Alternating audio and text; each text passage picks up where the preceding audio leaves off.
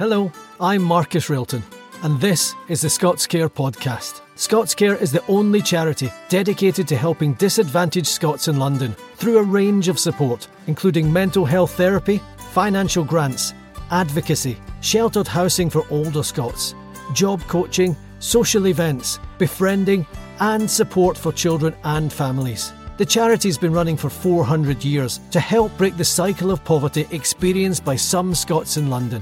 In this series of the Scots Care podcast, I'll be chatting to celebrities and supporters of the charity that have forged a life often away from Scotland and about the ups and downs that can bring.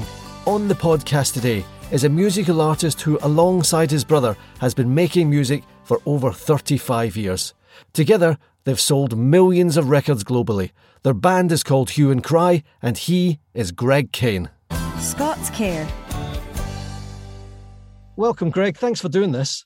You're welcome, Marcus. I'm looking forward to it. Go easy on me. Of course I will. Are you at work now? Do you do you go into the studio every day, or or do you are you more laid back about work these days? Uh, I try to. The I've got a good friend, uh, Gerard Burns, who's a very successful artist in Scotland. He painted the famous um, massive Highland cow paintings with a wee girl holding the Highland cow with the, the, the rope through its nose or the ring through its nose. And Jerry's a good friend of mine. I so usually go through to his house in uh, which is outside Cumbernauld, beautiful big house, but it doubles as his art studio and his gallery. It's that big a house, so he's kind of he doesn't need a gallery and he doesn't need an art studio. And he says to me, he goes every morning at eight in the morning and he paints till five. And he says it's not always successful. And I said, "Oh, Jerry, I can't, I can't, I couldn't do that." And he said, "I said it's like throwing enough." Forgive me, crap against the wall to see how much of it sticks. Yeah. I can't create like that, but he can.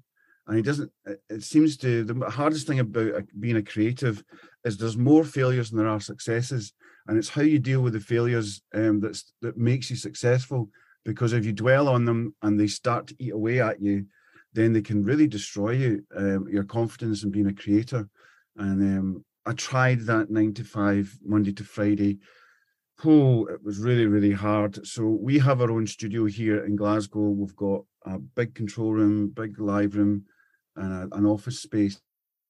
Um, and this is Pat and I's little man cave where we come and make our music. So we're very, very, very lucky to have this space. And he's up just now from London for a week to do some work with me. We um, we played down in Essex end of last week with Simple Minds and he just jumped in the tour bus and came up the road with me and uh, he's going to be here till saturday. So i don't do the nine to five um, sometimes i like to stay over here try and stay overnight at the studio two or three times a month.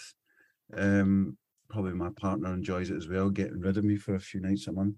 But um, it's a very creative space and i used to go away to make music. In the heydays i used to go to new york uh, quite a lot for like a month or two and write and record, and Pat would come over. Or there's a place in Florida called Sarasota, which is the winter camp, the winter home for the um, Chicago White Sox and the Barnum and Bailey Circus, and it's a real creative vibe place. I used to go there for like a month every year just to write and just to make stuff. And then closer to home, I used to go up to the Lake of Menteith, which is oh, the yeah. only lake in Scotland. And um, Chris, the guy who married into the Nairn family, is a friend of mine. He's an old truck driver for us. So he looks after the chalets. So he'll give me like a cash deal, wink, wink, no, don't say anything. and I can go up there for a couple of weeks and do some work. But then nine years ago, I had a child. So the kind of disappearing for a month to kind of search your creative uh, uh depths is not really an option anymore. No, it's not on. It's just not accepted anymore, is it? Yeah. Well, I really, really struggled. And um, it's unfair on her mother to say like I need to bugger off for a month to be creative. It doesn't. It's not fair. I couldn't. I can't do that. And then she's nine years old now, Eva. So she's a bit easier now. She can come and sit in the studio, and she can sit in the live room and she can potter about. But you know, every hour and a half, every hour she comes in and asks, which which to her is quite an important question, but not to me. So it doesn't really work. Um, so I've really struggled creatively over the last few years, and then COVID hit, and that was terrible. I didn't have any enthusiasm for making anything. It was really, really tough. I think we are about the same age, and I, it's like you you were talking about how you deal with your failures. Do you feel more comfortable generally in your own skin now? I think it's taken me a long time to get there. I think I, you know, I, I'm, I turned 51 just a couple of weeks ago, Mm, and I still unfortunately care probably too much about what people I don't know think of me. Or are you Oh. getting past that? Oh no, I'm way past that. I've never really, but I have a different life. I mean, I'm just in a quite a new relationship. Four years, Ron and I have been together, and it's taken her a long time to understand what I do. Um, I don't need uh, justification or a ego massage because you know, fifty times a year I get up on the stage in front of hundreds, sometimes thousands of people, um, and I play songs with my brother for an hour and I get applause and I get pats in the back and I get that was great and that's my wee jolt of you're okay, Greg. And Yeah. I come back after it's usually about two or three weekends a month we go away and I come back to normal life and I don't need any kind of ego boost or um, ego support because I've just had it. And the thing as well is Hue and Cry being brothers or, a duo, I watch these artists who are solo artists um, and they have to do all this on their own. Pat and I at least have got the kind of support um, mechanisms for each other. We do it together. So we're very, very lucky. I want to talk about that actually. I'll come on to that a bit later. Can I go back to the beginning? What age did you what age did you take up the piano? Because my wife's always saying, Oh, do you know what? We've got to get the kids into something musical. And I remember when I was a kid, I went to piano lessons in, in Faifley, just outside Clydebank. And I showed no musical talent. And my mum would make me practice every week. And I was just, I just didn't have it. What what age did you start off? And did you did it come, if not easily, did it come natural to you? Basically, That's the number two bus, isn't it? That goes to. Been on that bus. Uh, what happened? We, my mother's stepfather died, and he bequeathed the piano to her. So that was put in. Mum and dad bought a house they couldn't afford. It was a big house, and they worked tirelessly to sort of make all the mortgage payments, stuff like that. But one of the, there was a room that was spare in it, and um, this piano was deposited there after my grandfather died. And then um, my local mother was in the local shop, and the piano teacher that lived a few doors down was in the shop, and she was kind of touting for business.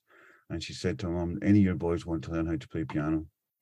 Um, because I think she'd seen the piano being delivered to the house, and um, I was downstairs first that morning. It was a Sunday morning, and mum posed the question, and I said, "Yeah."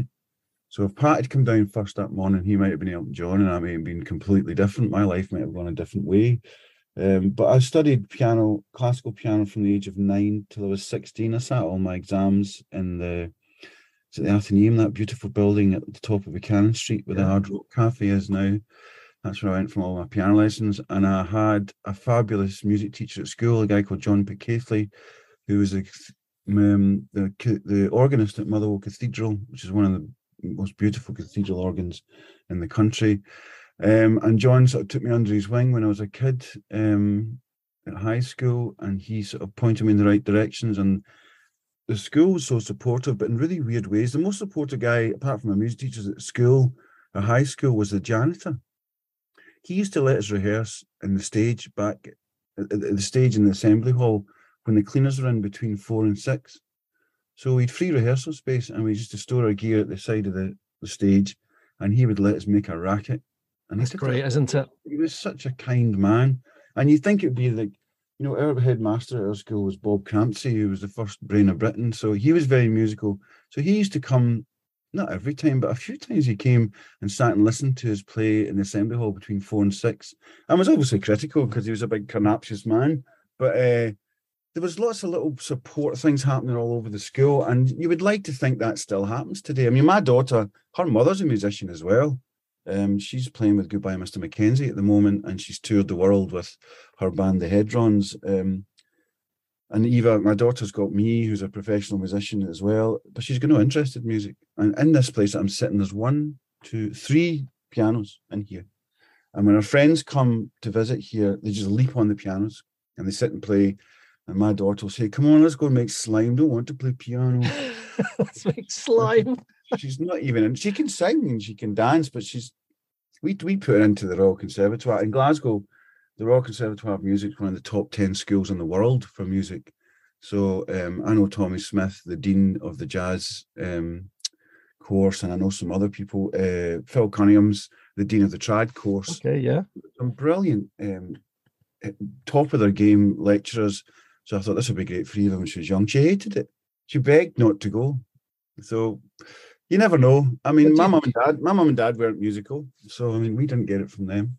But do you think your daughter shows? Do you think she has inherited a musical talent? Do you think it might come out? My my father-in-law, he he was a musician. He played in a band in the '60s called the Medievals, and they had a couple of hits. And so my wife and her three brothers all seem to have this ability. When when I'm at their house, they can pick up a guitar or a piano and listen mm-hmm. to something and just start to pick it out without mm-hmm. any kind of formal musical training. I wonder if Eva will inherit that from you or her mum. See, I know uh, being a classically trained pianist, I had my early years were all about practice, and I had a practice regime that you can't really break because as soon as you stop playing, you know, you need to go you go backwards in your abilities. So I, that was drummed into me by my piano teacher. And Pat and I, as Hue and Cry, we use a lot of jazz musicians, and he talked to them about their history and their story. And most musicians are quite antisocial because they've spent so much of their time practicing and they and, and on their own because you can't practice with anybody else. You practice on your own. Yeah. So a lot of musicians are insular for that reason. A lot of singers are insular because they live near monastic lives. Well, the ones that can still sing they don't go they can't do, they can't go out talking and shouting in pubs for hours and then because it wrecks their vocal cords and they're always resting because they've got to sing you know three times a week uh, for two hours at a, sh- at a, time so musicians are you know by nature very insular and very kind of antisocial people. So i mean my daughter's not antisocial. I mean i was a wee weirdo when i was wee. Because all i was doing was playing the piano. And then at 13 when i got to school um there was they had orchestra orchestras and they instruments to give out to kids.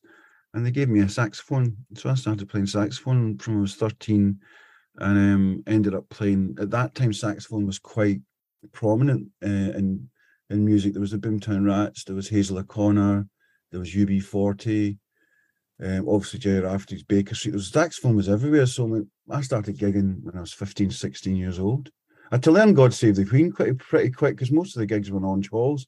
But um, I know you to learn that. My dad used to go nuts every time I go home. And did you play it again? I said, Yes, Dad. and do you think would if if your daughter showed an interest later, would you be happier for her to be a musician? Because it can be a tough old life. It is a tough old life. I mean, I've been through. I mean, I can do poor and I can do rich. I've been both multiple times. Um, there's not a kind of exponential trajectory in the music business. You kind of, you know, it's all about peaks and troughs. And again, I go back to the thing about dealing with the failures. You just, musicians and creative people have got robust mechanisms for dealing with failure. And I, I guess it's it's all the knocks. Um, I mean, another thing is my, my daughter um, has been modeling since she was three. So it's not that she's the most beautiful kid in the whole world, although she is the most beautiful kid in the whole world. Of course. But um, her mother was a debt collector for a model agency. That was her spare part-time job as as well as being a musician. So when we had it, Eva, um, obviously you were proudly posting your photographs on Facebook, and the girl that owned the model agency said, because she knew Yvonne and she knew me, she said, "Look, you fancy booking a? We need a two-year-old to do this shoot, and it's more to do with the parents being compliant or understanding because it's all hanging about. You know what it's like, yeah. you know, and that puts a lot of onus on the parents to keep the kids entertained, to give them instruction. It's all that sort of stuff. So the more agencies, especially kids more agencies, look at the parents, and the more the more analysing the parents' ability to deal with a kid for six hour, for a six hour shoot, and when the kid needs to perform for fifteen minutes, they better be ready to make the kid perform. So anyway, long story short, she's been quite a successful uh, model, Eva, um, she's been on the sides of buses. She's been the, she was the, the Christmas campaign lead for St Enoch Centre in Glasgow last year. It's gone really well for her, but she only gets about fifty percent of the gigs. She goes to the auditions. I take her half the time, and then she always gets to choose a not get to choose, but she gets a fake dad and a fake mum. And you know, I always wind her up saying, "Look at your fake dad. He's much more handsome than me. He's much taller than me." He's much better than me. She says, Yeah, he is, Dad. So I mean, I've got to deal with that as well. But um, she gets rejected 50% of the time. And as a parent, you're trying to protect them from rejection. Yeah. But she she had to face it. She had to face it, and I watched her deal with it. And if she had a particularly handsome uh, fake dad and a nice, pretty fake mum, and it usually has a kind of fake two-year-old daughter or brother. And she got on really well with them at the mock-up auditions. She'll say to me, Dad, what, what happened to that? So, well, you didn't get it, honey. They gave it to somebody else. And she deals with it and she talks about it. So that whole career she's had since she was three years old has taught her how to deal with failure. And I, I didn't even think that was going to happen when she started doing this, but I watched her deal with it. And I thought, good on you, Hen. I, I, I wasn't subjected to that at that age. Scots Care. Helping to break the cycle of deprivation for Scots in London. You're the same as me in that you've got two two stepsons. I've got two sons, and then you have, had a daughter uh, slightly later on in life, and it's a different world, isn't it? Because when my boys go quiet, I know something's wrong. But when my daughter goes quiet, I will find her just playing or drawing or something. And girls are a different species, aren't they?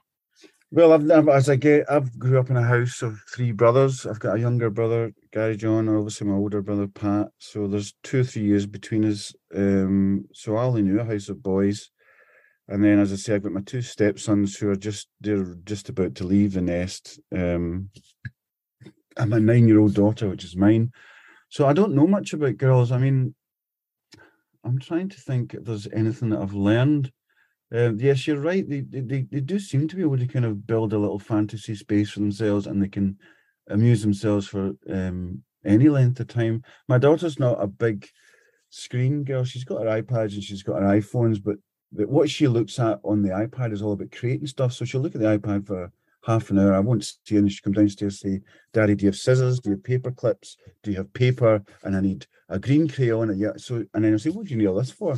and she shows me the kind of creator sites she's found on YouTube. They're amazing. Those are amazing. Those sites that the kids watch. Yeah. There's all these people just making crafts. I mean, we never had that, you know. Yeah. I mean, I, I, don't, I don't worry about her um, at all. She's got her in Scotland. All the under twenty-two year olds get free bus passes. She got a free bus pass the other day, and I let her go on the bus, and her own her eyes were as wide as saucers when she came back. Loved it. That was her first sense of I can go anywhere I want, Dad. You can go anywhere you want. go to Inverness, you down to Dumfries, do whatever you want. So she now she's got her she's got her phone with a SIM card in it, and she's got a free bus pass. She's got freedom. She's got freedom. That's brilliant. Let me talk about when you were talking about going back to dealing with the failure of things because you turned something that you loved and you did from a very young age into you know it's when a hobby comes a job and mm-hmm. but i mean and you do seem very grounded greg but was there ever a point you just thought oh sod this for a game of soldiers i don't want to do this anymore no, um, I'm very hands-on. So I, I I've done many different things. I mean, I've been a tour manager, I've been a roadie, I've been a driver, I've been lots of things. When Pat wanted out, not wanted out, wanted a break from the music business, um, sort of late nineties, he just didn't want to do it as much anymore. Uh, I've been a recording engineer all my life. I started as a recording engineer when I was 16, 17 years old so I just started. I love a love jazz music, so I started doing a lot of live jazz sound engineering and some recordings. I ended up working with the Scottish National Jazz Orchestra, and um, I must admit, when you've got what is it? There's 22 of them, and you're laying out all the seats, and you're laying out all the music stands, and you're making up all the mics, and you're. There. And honestly, you you you smell like you played squash for about four hours because you're working so hard and then you're first in to set it all up, and then the orchestra comes and plays, and the audience turns up, and then you're last out because you've got to break it all back down again. That's a shift. Mm. But I quite enjoyed doing it because one, it keeps you fit. Um, you're still involved in music and what you love doing. Um, so I mean, never have I thought, even in situations like that, when you've been working for 14 hours and you're thinking, God, and you just want to hit the hay and just you're up in the morning, you do the same again. So I mean, I've been through years of, of I've been out on the road and been a tour man. I've been to Texas, I've been to Japan, Tokyo with different bands, um, and I know quite a lot about the music business because I've been doing it for so long. So I'm there just to kind of point them in the right direction and help them. There was one band I had in we were in Tokyo and they were doing really well, and we went for a big interview, and there was loads of people waiting to interview them at the record company's offices. And the first interview, I sat with them, and they're young, young kids, 19, 20 years old and the Japanese interviewers are obviously keen to know what the Glasgow music business music seems like. So they're talking about you know bands like Belle and Sebastian and the Delgados and all this indie stuff. And the band I was with just slagged them all off. Oh, really? That's crap. Man. So I stopped the first interview and I brought them downstairs and I said, What the hell are you doing? Oh, they are rubbish. No, no, no, no, no, no. This is these are bands assigned to this record label, the building you're in. oh, I said, so please, and look at the faces of these journalists. They just want to find out what the scene's like. If you don't like a band, just say they do their own thing, or don't completely slag. They've been watching far too many Oasis interviews. And, Yeah. Can't you, and they've flown you to bloody Tokyo and you're slagging off all their bands So we went back up, continued our day of interviews, and they were well behaved. And I took them out for a lovely meal at the end of it. So I've always found myself in situations like that of just trying to say to other bands and musicians that I work with, you know, I've been doing this for like nearly 40 years. You should lean on my experience. And I find myself in situations slagging off bands. I've done exactly the same thing when I was a kid, and I've just went, "Oh no, why did I do that?" You know. So there's a lot of little instances like that. But I've, Pat and I, you know, been doing this for so long. I know I've never ever thought I don't want to do this anymore. Yeah. I've got an HGV one license. I could be a truck driver. When they needed truck drivers um, during the pandemic, there, I did think about it, and I went to talk to a guy who knows a truck driver, and he said, "Greg, uh, I moved forty-two tons of pallets today." I said, "What? On my own?" And uh, the facilities are absolutely shocking. Yes, if you want to do it, he says, "But I'm away five, six days at a time. I don't see my kids, don't see my wife." And I looked at it and I thought, because there was no money for two years Yeah. in the music business, so everybody had to, was trying to find ways to diversify. And I looked at that and I thought, I can't do that. And I'm usually quite robust, but I couldn't. That's a hard graft, though, isn't it? Oh, That's- I don't know how really those guys do it. And plus, you've got to sit at 55 miles an hour, but everybody's tanking past you at 75. It must be the most frustrating. I mean, I learned to do it because all the trucks we used um, back in the day when Hue and Cry were a much bigger band, and I used to reverse and play with them in the car parks at the venues we played in. And eventually went and took my test. So that's how I did it. I've never lifted and laid pallets. I don't know how to work a forklift truck. I need to learn how to do that. So I didn't do that. Um, all I did was um, I did a lot of audio restoration throughout the pandemic. Bizarrely, people, somebody came to me and said, "I've got this piece of audio, and it's a, it's a poetry. It's, I mean, it's quite. It was his wife that had died um, of cancer, and she'd recited poetry not long um, before she passed, and through friends, he said, "Can you?"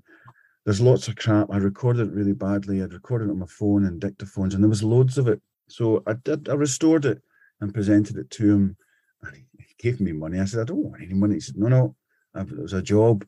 And then he put me on to some other people, and I ended up restoring like so wedding speeches. You've got people shouting. You've got cutlery. You've got um, noise everywhere. Take all that out. Not all. Don't take it away, but reduce it, and you can make it more legible and more understandable.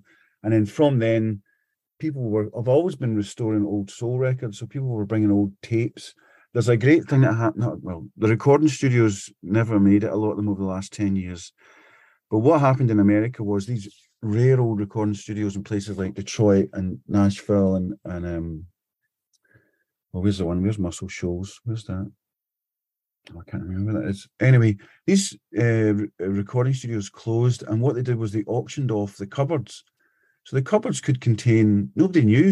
There was like tapes and and um, old uh, reel to reels and old vinyls, and then you couldn't afford to bid on the whole cupboard. They split it into a shelf and a cupboard. So these two guys that have been over in Detroit bidding in these auctions, putting it in a box, sometimes not going to Detroit, just bidding on a shelf that they don't even know it's there. But there's tapes and reels, and they would come home and they'd sift through them, and then they'd contact me and say, "Look, we've found these three things that have never been released of artists that we know about. Can you restore them?" So that meant I didn't really need to meet anybody. I didn't need to go anywhere. I would just sit here, and it's quite a painstaking thing to do. It takes a long time to do, but um, I've really enjoyed that, and I've got quite good at it. You know, so that sort of saved me from going back in an Arctic truck and moving forty-one Yeah. to forty tons of pallets a day. It was it, wa- it was a strange time, and I know I know your parents have both passed away now. And did that Mm. change you as a person, or change you musically? Um, I think one of the things my dad in his last few years kept telling me to worry less, and I don't think I ever really got it.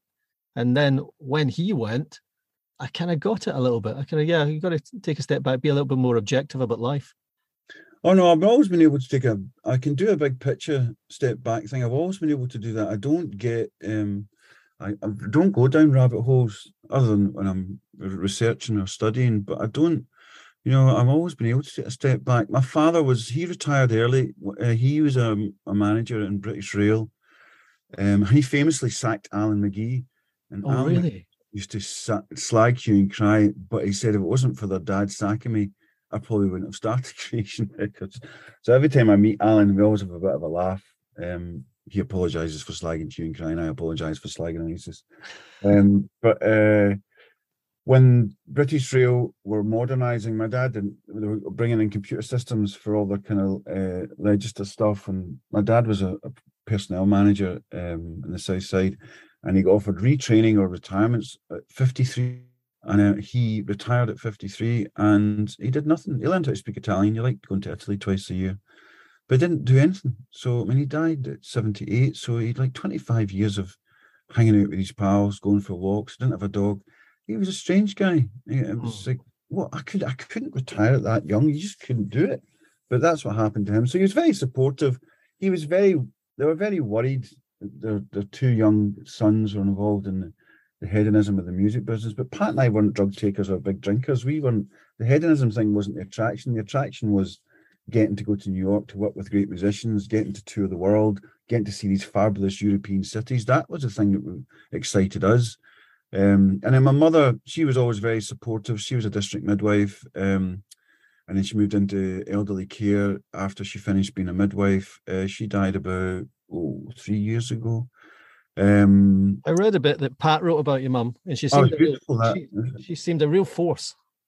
She was. She was. Um, she was well known in, in, the community. When Pat and I could not, even when Hue and Cry were first successful, we were still known as that's one of May Caden's boys.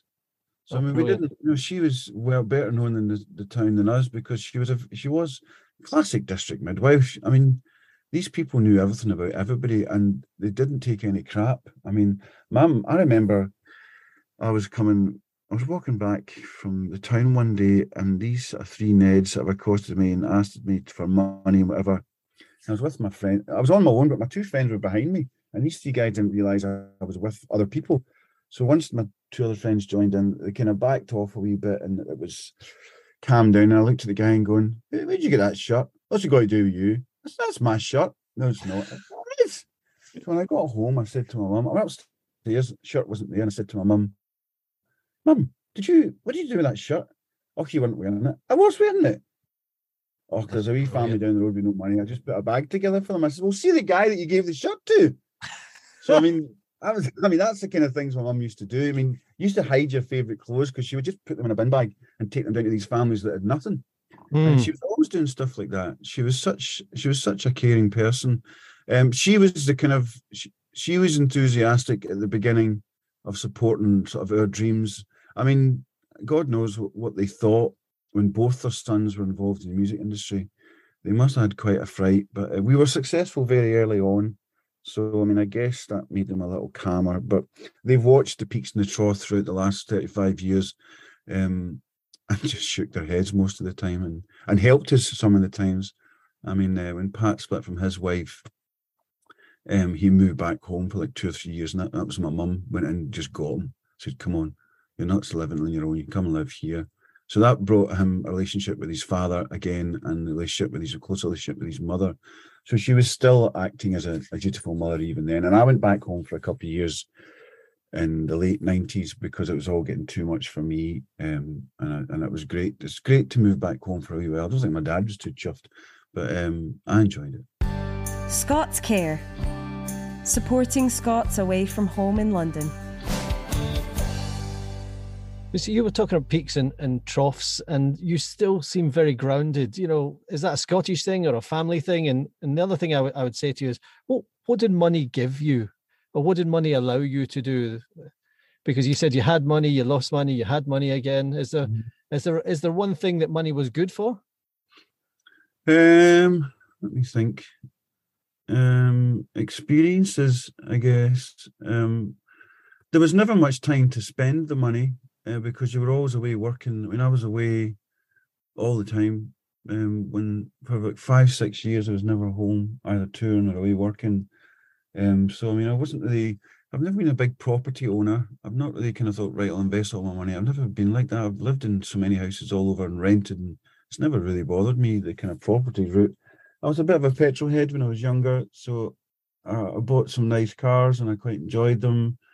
Up the back of my mum's, there was a, a, a every second Sunday if you walked up the back of the hill of my mum's, there was these big, big houses, and um, there was this brown Ferrari used to sit outside this house. And it was obviously a son visiting his folks, and it was beautiful. And it was no, chocolate brown. And I used to stand there, rain and snow, just looking at it, and I'd peer in the window because I loved the design of it. I loved the way it sat in the road.